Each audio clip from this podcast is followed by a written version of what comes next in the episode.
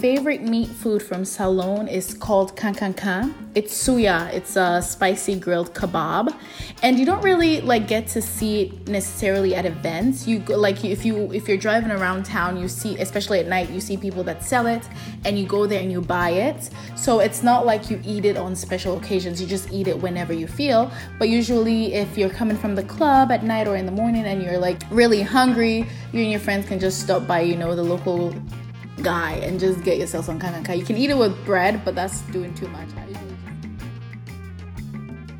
My name is Nomonde, and my absolute favorite meat to eat from South Africa is mala mogodu. So, mala mogodu is essentially tripe and intestines of a cow.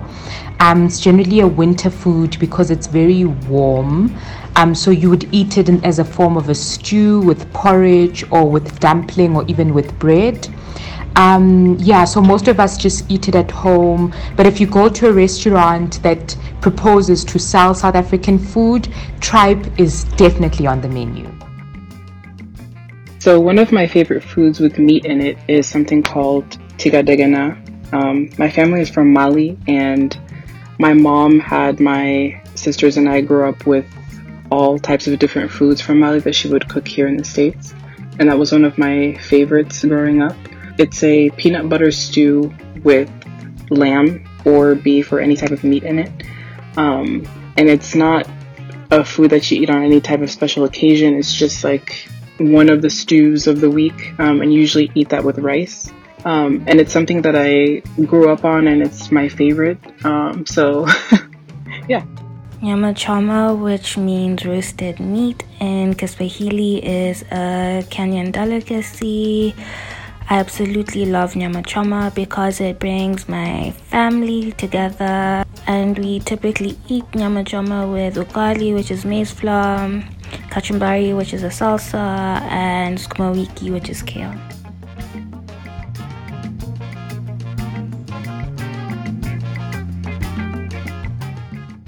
Friends of the podcast who are all from different parts of Africa to send in recordings of meat based dishes from their respective countries. Because this is an episode all about meat, a prized delicacy in many African cuisines and in global cuisines more generally. On this episode, we're asking and answering the age old question of why we eat certain animals but are repulsed at the thought of eating others. Why do we deride certain communities for eating dog meat, for example, but beef, chicken, and pork are acceptable? For Africans and members of the Global South, all meats are on the table, with no strong distinction between the wild and the domesticated. We unpack the West's uneasy relationship with the more extensive meat repertoires of the East and use this context to explore how food can divide just as much as it unites. Discrimination, stereotyping, and othering are all divisive tools hinged on the concept of identity. Food is both a cultural artifact and a physical representation of identity, and as such, it is often implicated in these processes. But what can food tell us about the flexibility of those identities, and more importantly, about how to accept and be in community with each other in more productive and valuable ways? We're going to get into all this and more, so stick around grab a drink, grab a bite, and let's get into it. I'm Adora. And I'm Ore. Welcome to the Uncooked Women podcast. We're women. We don't cook, but we love to eat them. This is the future the liberals warned you about. And of course, we can make anything about feminism. Welcome to a podcast by self proclaimed Epicureans that explores Nigerian gastronomy through the lenses of history, science, pop culture, arts, and of course, feminism. I am not with her.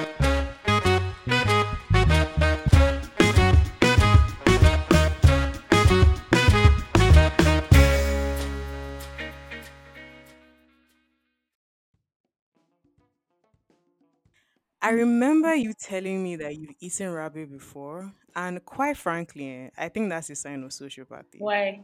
Because they're cute. Yes, because they're cute. So, like not eat rabbits because they're cute. that's not what I'm saying. My thing is your utter lack of hesitation to say yes. I ate rabbits and I loved it. I can assure you that our ancestors were not looking at animals and thinking, you know, um, like you're adorable. I'm not going to eat you. I'm not going to cook you in tonight's stew. Well, maybe they should because rabbits are fairy tale creatures, and I don't understand why anybody should feel comfortable eating them. Okay, a rabbit, Sorry. a rabbit is cute, but you you would still eat lamb, and lambs are really really cute. Like lambs are super cute. Why would you not eat a rabbit but you eat lamb? Like, see, your argument is already flawed.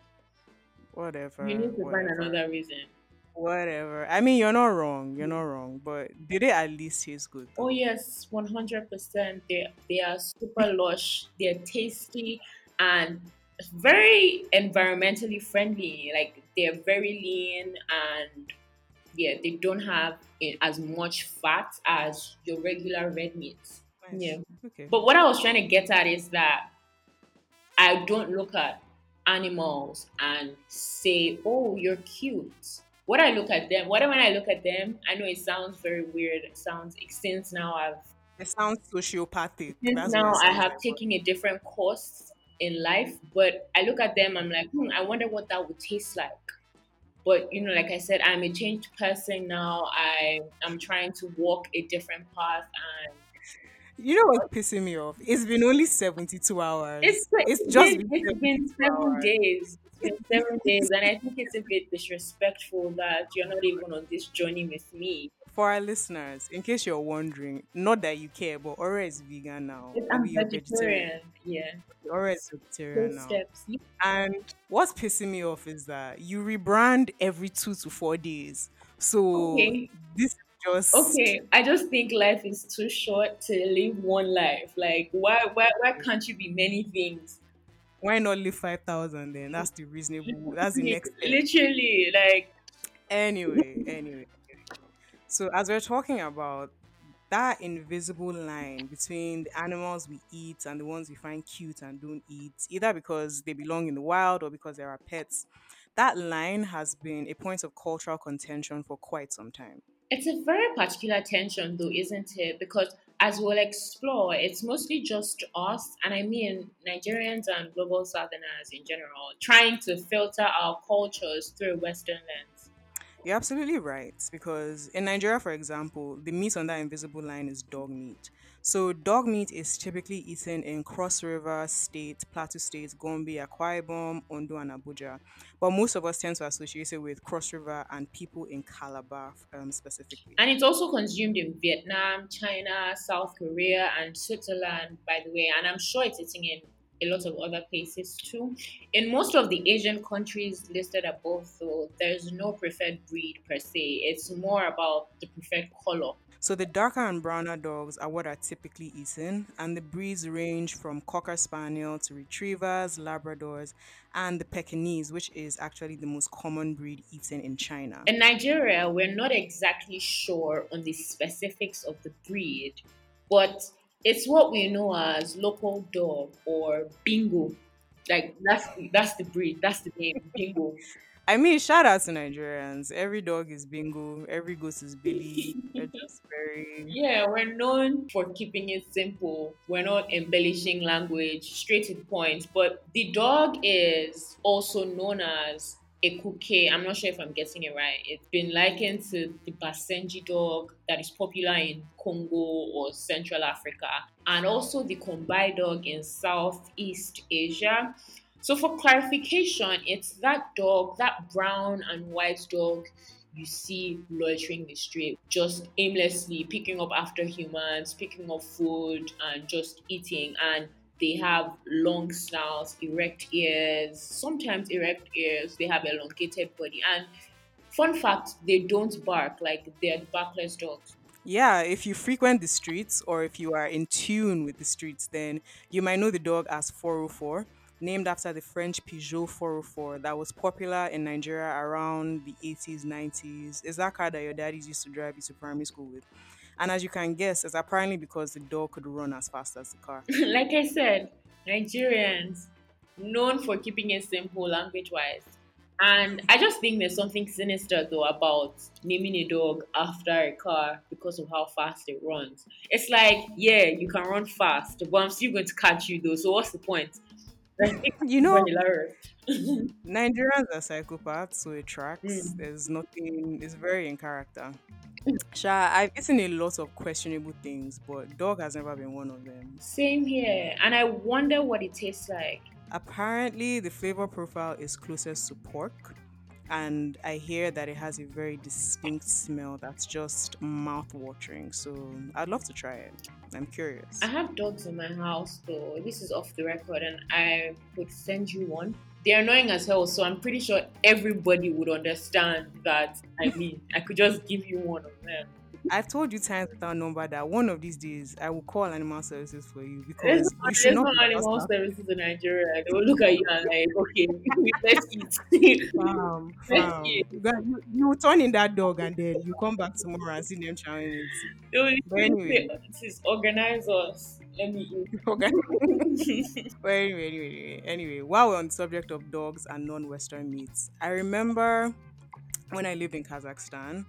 Now that I think about it, I'm pretty sure that the burger I used to get from the burger joint near my house was 98% horse meat.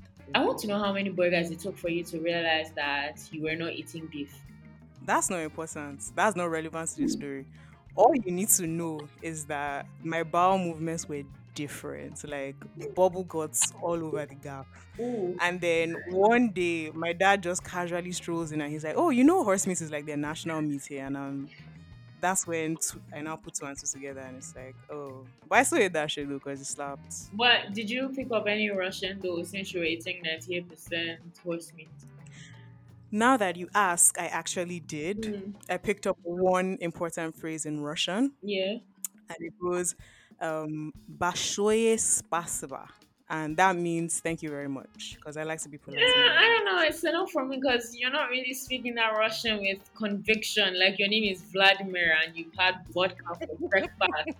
Violent, okay. aggressive. Yeah, it was a cultural exchange. But, anyways, I know for sure that they don't eat as much horse as they did before. It's like a whole thing now. Yeah, they're trying to cut back. And I wonder how much of that desire to cut back is actually influenced by the West. Uh, well, no, actually, Kazakhstan is it's in both Europe and Asia. Yeah. But anyway, you get my point. Yeah, I know, and it's it's a thing I've it's a trend I've noticed um, with you know people that non-Westerners basically because if you speak with a lot of Asians and people from the South South in Nigeria, they are very quick to give that disclaimer that they don't eat dog and we cannot ignore the reality that it's probably a byproduct of interacting with whiteness and that colonial handover from those experiences but we'll touch on that later Dogs aside, though, Nigerians have a very, very interesting meat eating habit. Yeah, like how we eat all parts of practically every animal. Nigerians eat liver, kidney, foot, brain, intestine, skin, everything. Bugwe, bugwe, all join. Yeah, I found out people eat fish eyes and chicken heads, and I haven't been the same since. The thing is that that line between eating chicken head and being a ritualist is very blurry. Mm. Very, very blurry. But I won't lie though, I love me some chicken foods because that skin, when it's fried, the texture of them toes, mm. Mm, mm, mm, mm, mm. something else. Okay, I would cut you off before you get into stuff. But we also eat a lot more animals outside of conventional beef, chicken, pork, fish. There's grass cutter, which is basically bush rat, pangolin, goat, sea snails, land snails, snakes, alligators, antelopes, rams, which are male sheep. Adora, did you know? Thanks for that. Thanks very much. But anyway, for a lot of Nigerians, meals are basically incomplete without meat, even though it's actually comparatively the most expensive item on most plates majority of the time. It's the fourth most commonly consumed food group in Nigeria, behind grains, flours, and vegetables. But it makes up most of the average weekly household spend on food in Nigerian homes. Because it's kind of like a prize, mm-hmm. you know. I remember when I was younger, it was a thing to not get to eat your meat until you had finished the rest of your oh, food. Oh wow. Oh wow. That's nutritional manipulation. right Was there. it just in my? It's like I Is this just something else I in no, your no, no. I can't really relate, but I've heard of it, but I can't relate because my nanny had other plans. She would deny us water till we had finished eating our food. So it's like, finish, you know you know, go to drink water. No, that's child Yeah. Yeah, yeah. It was, a, it was a whole thing. My parents, my parents figured it out, but I guess we now understand why meat has been priced. It's relatively expensive, although there are cheaper options that still, you know, slap, like suya. Oh, suya is delicious. Mm-hmm. Like, um, for our non-Nigerian listeners, because this is an internationally acclaimed Mm-hmm. podcast, um, suya is a skewered meat grilled on an open flame, so kind of like kebabs, and it can be beef, ram, or chicken. And ram testicles, I found. Yeah, if you're into that. Mm. And it's seasoned with yaji, which is this blend of peanuts, ginger, garlic, paprika, pepper, and other things. And it's sold as street food for as little as 200 naira per skewer. They have something similar in Sudan called agache, and again in Sierra Leone, their version is called kankankan. Mm. But back to Nigeria.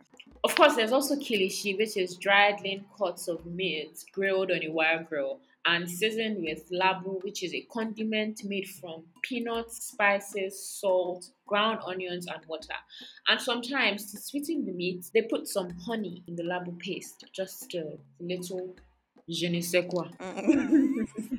Jenny Kwan. Je ne sais Um, what I really want to try is this blood sausage called mutura. And it's from Kenya. It's typically eaten by the Kikuyus and the Maasai. And it's a spicy sausage made with the offal of goat, cow, lamb, and all these other meats. Then it's seasoned with ginger, garlic, cilantro, onions, and chili. And then the kicker Hmm. there's a healthy serving of some blood for that. Mmm, umami. It's funny because that's right up my alley. Like, you know, Mm. I love me some, you know, avant-garde food. So, you know, risque. Yeah. But it's, I find it strange because you were living in Kenya and you were eating zebra and ostrich and you couldn't even dabble in some, what's it called again? Mutura. Mutura.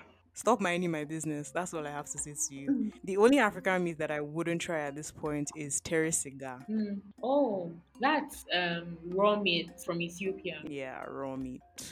Mm. Okay, but teresiga literally translates to raw meat, and it is basically what it says it is chunks of raw meat, typically served with mitmita, a powdered hot chili mixed with spices, or awaze, a kind of chili paste.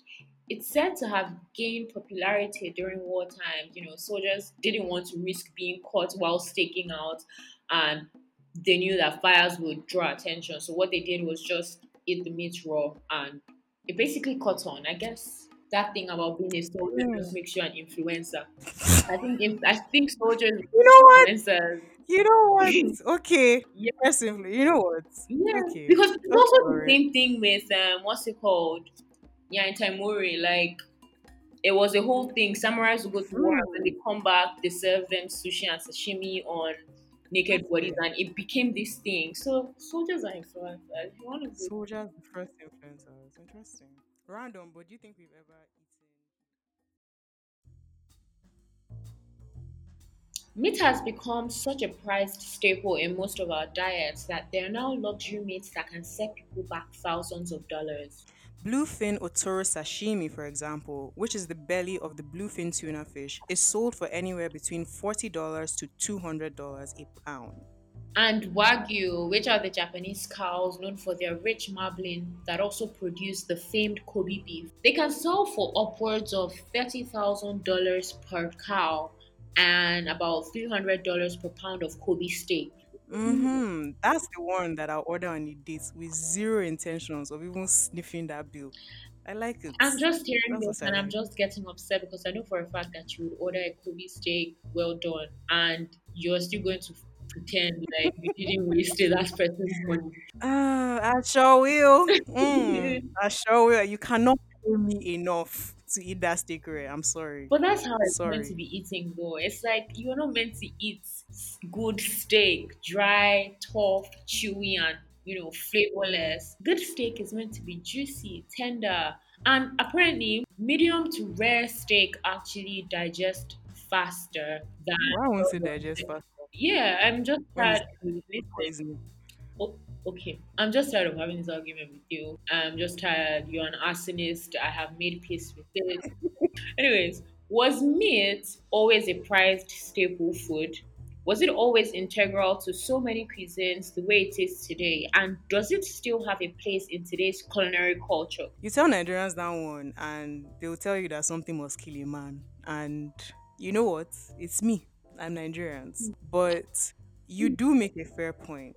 Even though the obvious rebuttals are, you know, first and foremost, the protein argument. That it's where we get the majority of our proteins and majority of our nutrients. And because of that, it's essential for our survival.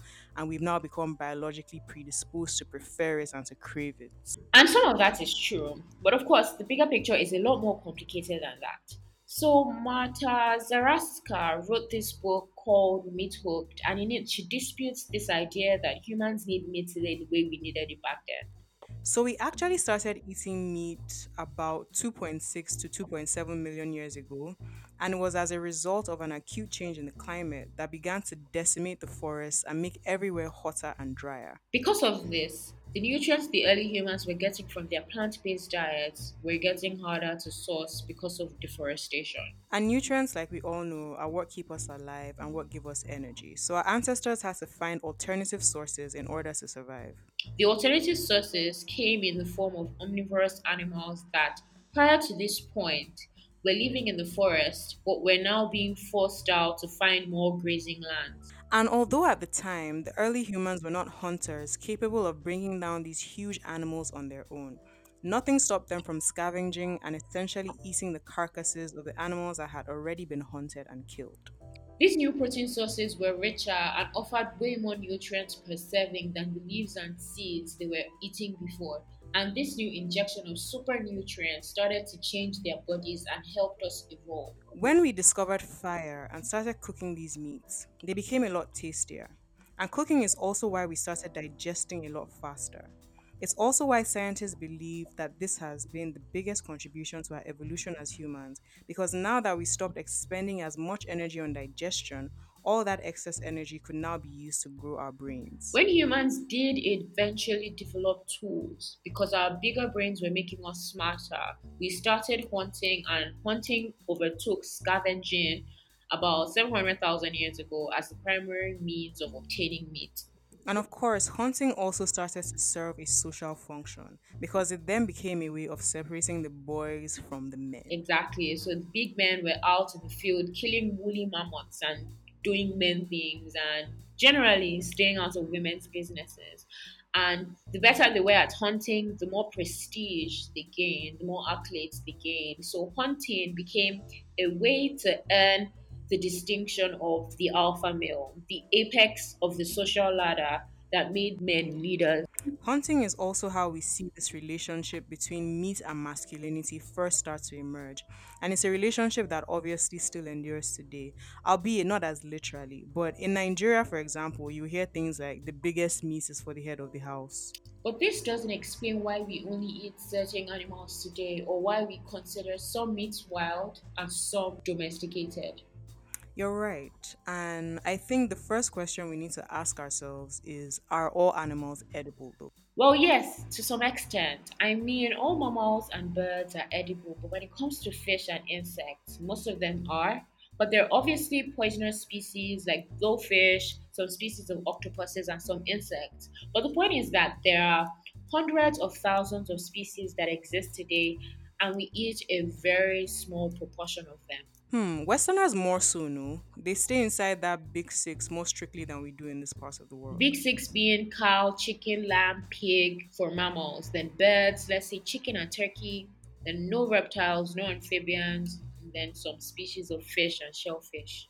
Yeah, exactly. Although they do do the occasional venison or duck. These meats we've mentioned are considered domesticated meats, but what does that really mean? Um, domestication is like a whole branch of animal science, but we shall condense it for you. So, domestication in a nutshell is the exertion of undue influence by one party onto another party for the selfish gain of the subduing party. So, in real life terms, you can think about it like submitting to men, you know, how they try and convince you that it's a mutually beneficial relationship, but one party always seems to be benefiting more than the other. And I wonder why that is. Oof, you just had to let the Glock see. Mm, had to let that Drake go. just, just in case they forget the agenda. Agenda must agenda. But what must that agenda. definition tells us is that humans exerted influence over these animals and plants to have more control over what they can offer us.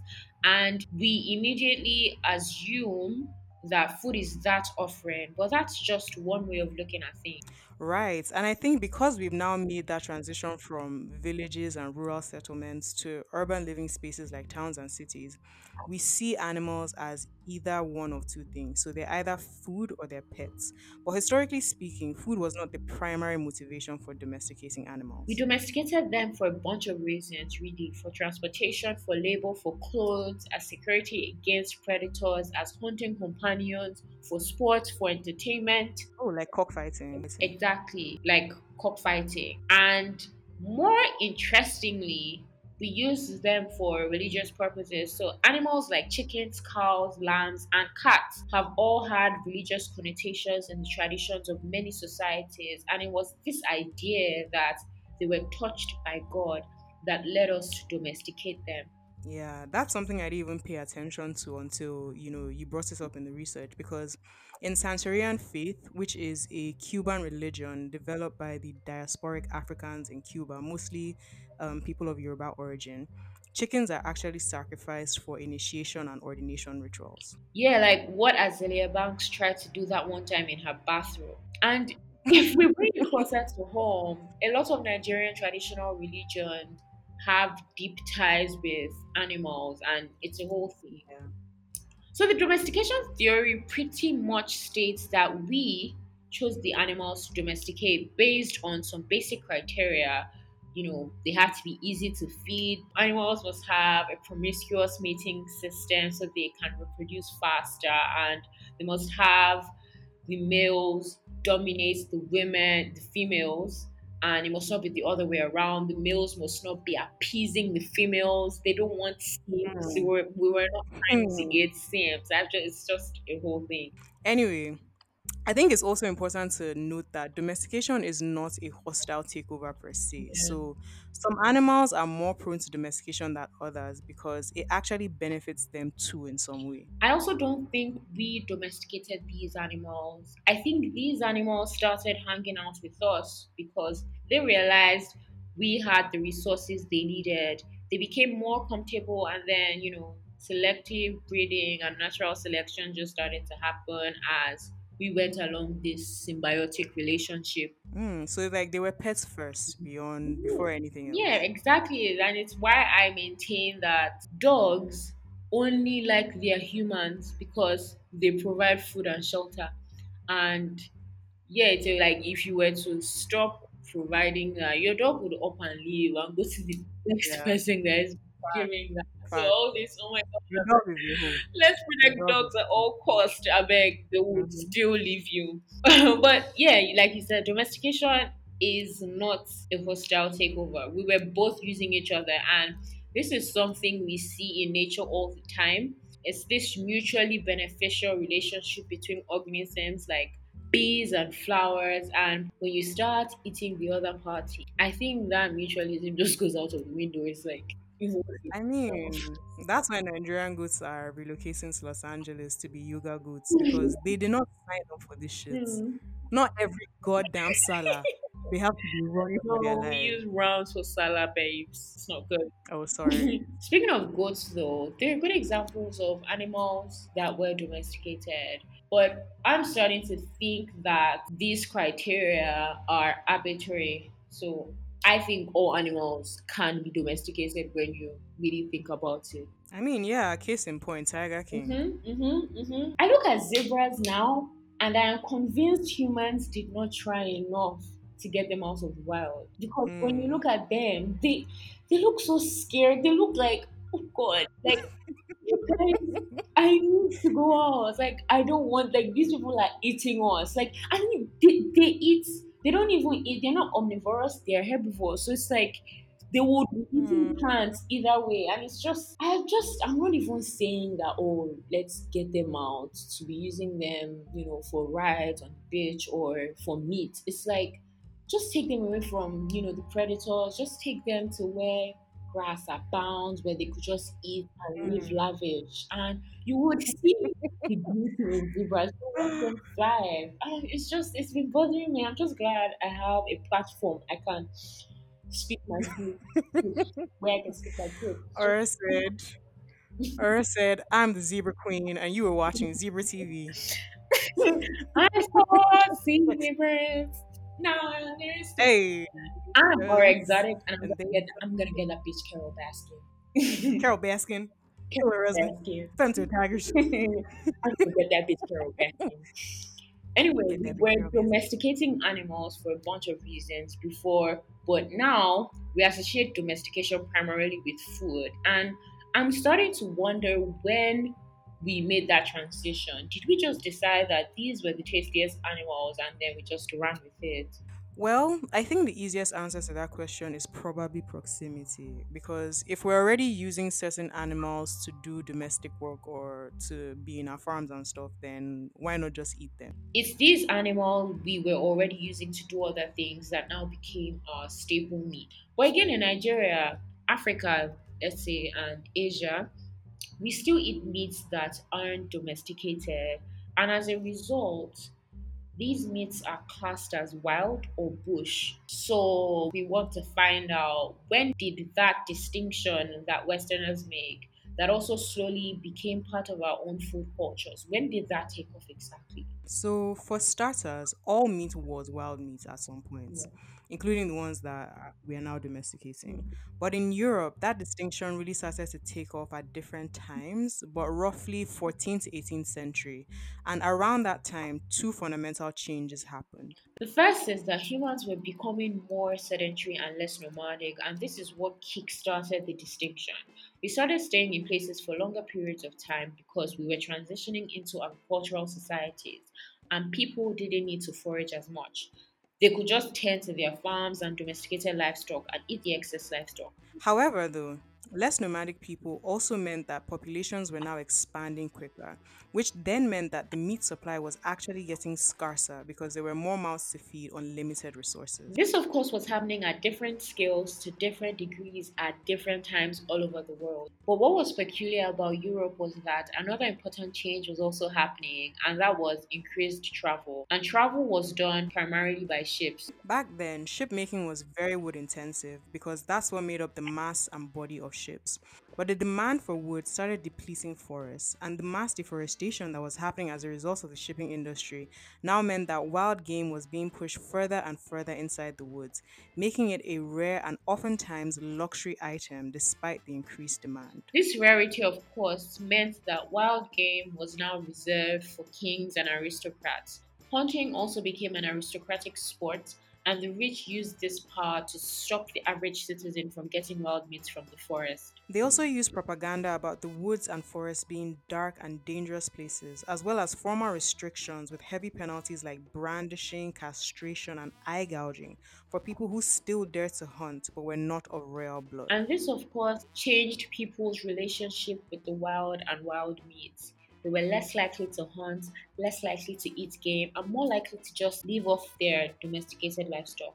When these Europeans started traveling to the New World and to Africa in particular, and sidebar, the people who were making these initial expeditions, they weren't royals or aristocrats. They were working class people because they were seen as more expendable. So when these people got to Africa and they saw the lush forests and the woods, they carried that paradigm of dark, dangerous, forbidden woods that were being fed to them in Europe, and they started viewing the people that they met in Africa through that lens. Eventually, more colonies started pouring in in the 18th and 19th centuries. They included the French, the English, the Dutch, the Germans, the Portuguese, and these European countries that were now administering African states came together in the 1900s and passed a law called the Convention for the Preservation of Wild Animals, Birds, and Fish in Africa. Literally, the beginning of conservation as we know it. It was a conservation law, but remember that conservation started in Europe as a means of classist exclusion, and this law was no different. It prevented local communities that depended on wild meat and fish for sustenance and survival from accessing these forests that had always been a part of their lives. With modernization and urbanization cementing these changes, the idea that wild meat was a taboo or was uncivilized persisted, and that's essentially the source of the tension between domesticated and wild animals that we see today. But of course, people in Nigeria, Africa, and Asia still consume wild meats despite these narratives, but the stigma endures. If you're interested in knowing more about this and about bushmeat, wild meat, and game more generally, the sources are linked in our blog, which is at Uncooked Women on Medium. So follow us, like, share, learn something. Yeah, leave a comment, um, No browse, peruse.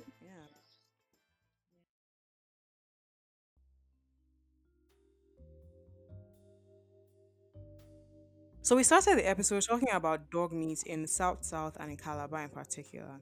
And we wanted to highlight that as a way to start questioning two things. First, how food ties into identity because it is a cultural practice at the end of the day, and culture is what dictates identity. Second, how on the flip side, because of food's links to identity, it can actually become grounds for treating people differently. Yeah, this is where the disgust factor comes in. Why do we find certain animals and certain foods disgusting to eat when we haven't tried them before? And why is it easier to feel disgust for certain people's foods and not others? Take sushi, for example, or foie gras. So, sashimi, which is the fish part of the sushi, is actually raw fish, and foie gras is fattened goose liver or fattened duck liver. And these are two things that mm. definitely have the potential to disgust. I mean, to me, certainly to the same degree as dog meat, if not even more so. But somehow, the people who eat these things don't endure the same stigma. And for me, you can again start to see whiteness at work, you know, that colonial mentality at work, because those distinctions don't really make sense. And to bring this conversation closer to home, Nigerian cuisine is so heavily dependent on a lot of offals and entrails like shaki, intestines, hearts, lungs, kidneys, which are a lot more disgusting than dog flesh when we think about it. And for me, eh, once you've eaten goat brain, which is isi ewu, I do not see why you should have any hangups about eating dog meat. Like, But what is super interesting is how these choices about what we eat give us ammunition to not only feel solidarity, but also become a benchmark for excluding people because they eat differently from us. and that's very problematic because something as ephemeral as food should not be able to form the grounds for stereotyping an entire culture. And moreover, it shouldn't be able to be the grounds for weaponizing that stereotype to make them feel way. But it's really not surprising though, is it? If we're being honest, food is central to identity. And like I said, it can be as divisive as it is unifying. We eat to Mm. construct meaning and identities. And food has always been embroiled in identity politics, class politics, and that phrase, um, you are what you eat, comes to mind and it resonates. And historically, this kind of thinking has always paved the way for a lot of racist and tribalist behavior. And we are in the thick of it now with everything going on with the coronavirus. We've seen how the coronavirus became the Chinese virus based on their eating habits. You're absolutely right. And the thing about these stereotypes is that they're obviously less about food and more about the fact that food has become another conduit for the larger issue of identity politics. And identity politics are really the overarching politics of our time. Everything triggers an identity debate these days, and I mean, it's pretty much the currency of social media. And I think we are heavily invested in these identities, our mistakes, our flaws, our shortcomings. They become more about the social identities that we occupy and less about the fact that we are just clumsy human beings that are prone to getting a lot of things wrong. I mean, it's like this kind of limited binary thinking like you said it's so much more apparent on social media. But in general i think human beings have always struggled to not put people in boxes. And the thing is that the tendency to do that to box people in it's not a huge flaw mm-hmm. because you know that's how we navigate our material environment you know. Labels are very important. Without labels you will walk into a grocery store you will see a plastic bottle of clear liquid and you won't know whether it's water or rubbing alcohol.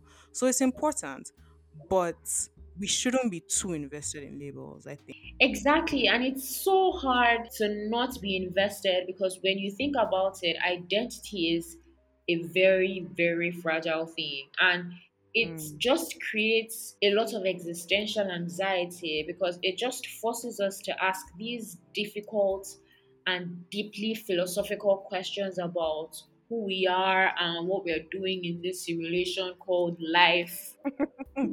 Get me out of this simulation. I mean, yeah, and I think people forget that, or they would just rather not deal with the truth Yeah. that they are scared of the fact that, you know, who am I? What am I doing here? That's a question with no real answers.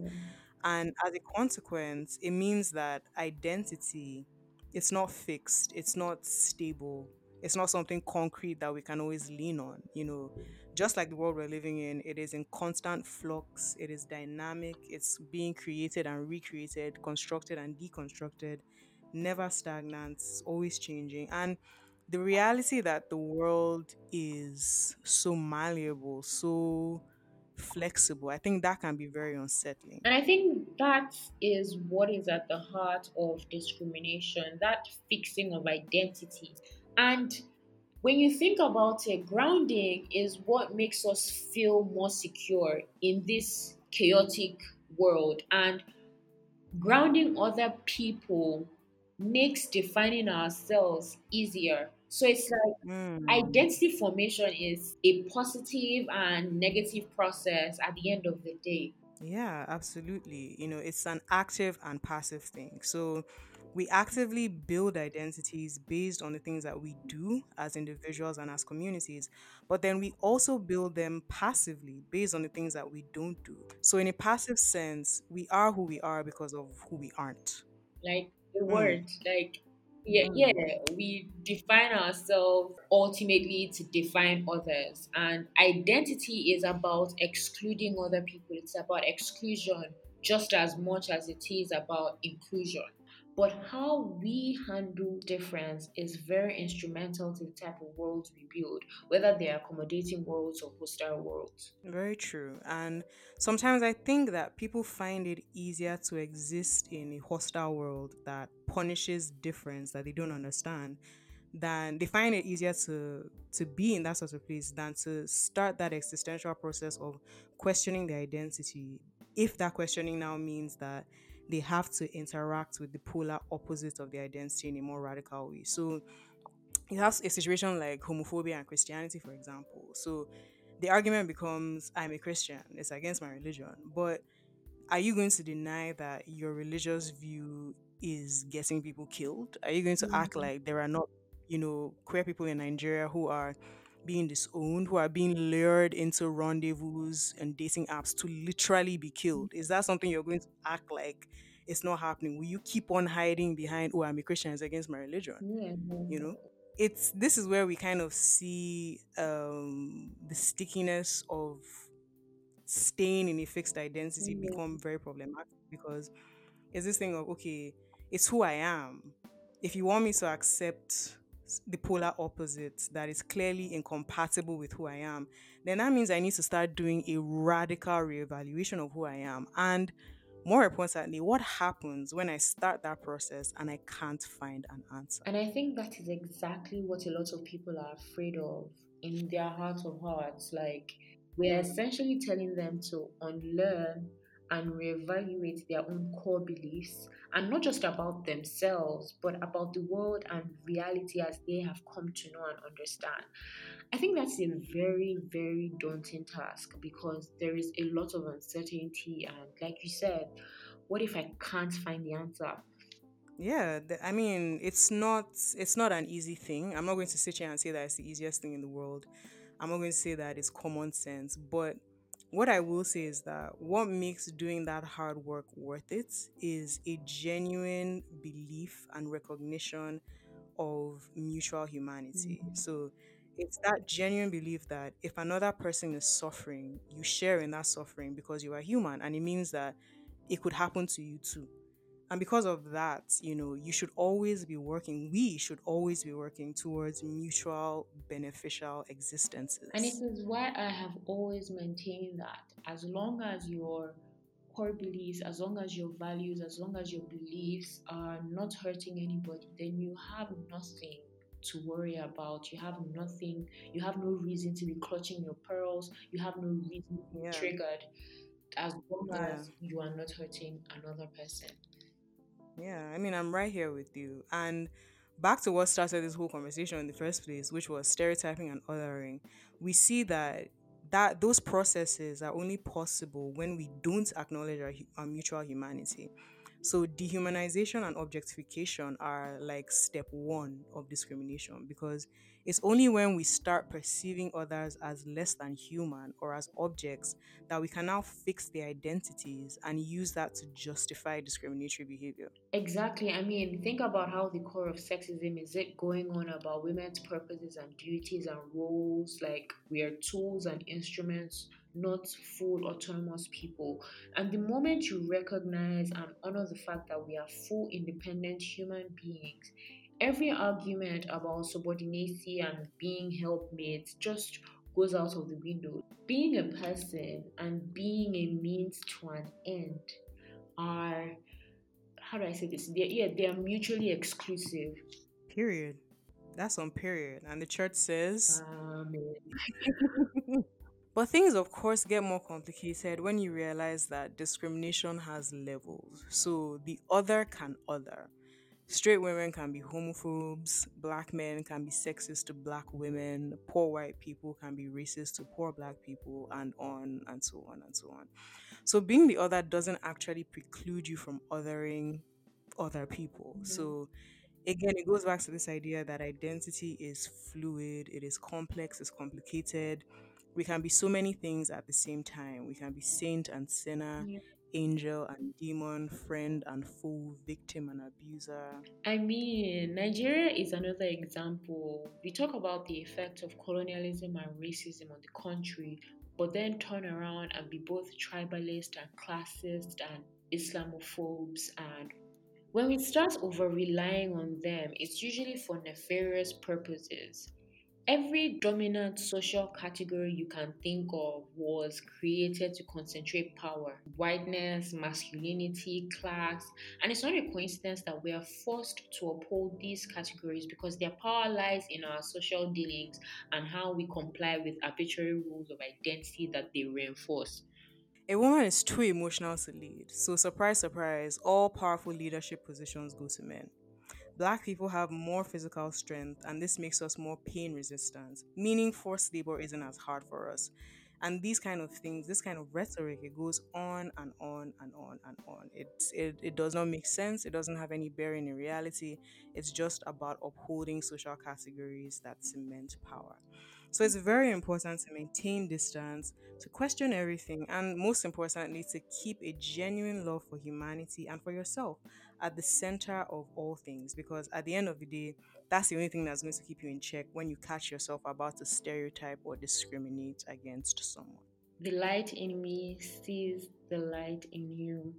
Namaste. Namaste. Um, I swear to God, that's from Yoga with Adriene. Though. Okay, Ada, does she own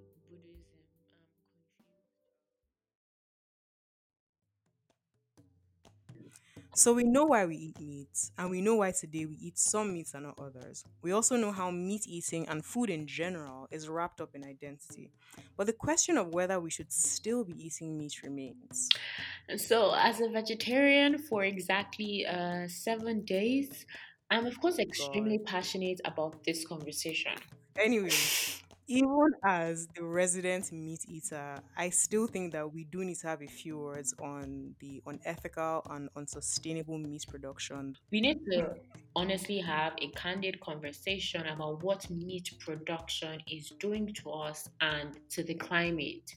That is one of the only arguments for plant-based eating that actually reeled me in because the rest are just too mm-hmm. theatrical you know? But the pressure that meat production puts on the environment is immense you know both in terms of land and water. We keep cutting down trees to have enough land for grazing animals and cows for example consume an average of 16 pounds of vegetation to produce just one pound of meat. And the water involved in producing that pound is also about 2500 gallons so we are using a lot of resources for very, very small output. Even just down to how animals are slaughtered and how they're treated, we can also do a better job at that. And this is, of course, something feminists I got you. Feminists have been talking about for a while now because at the end of the day, it's all connected. The way we treat animals is indicative of the way we think about humanity. Yes, um, and it's actually called environmental feminism or ecofeminism. And it is a faction that approaches equality from the premise that redefining humanity in a way that is truly inclusive of all bodies and all identities necessarily means engaging with how we define non human animals. Meat raises questions of how we define both our collective humanity and our individual identities. So, to be human usually means to be above all other animals which I don't believe because go and tell them want to a killer will. Anyways, it's an opportunity to ask what we are going to do with our complexity as humans. With great power comes great responsibility and all of that stuff.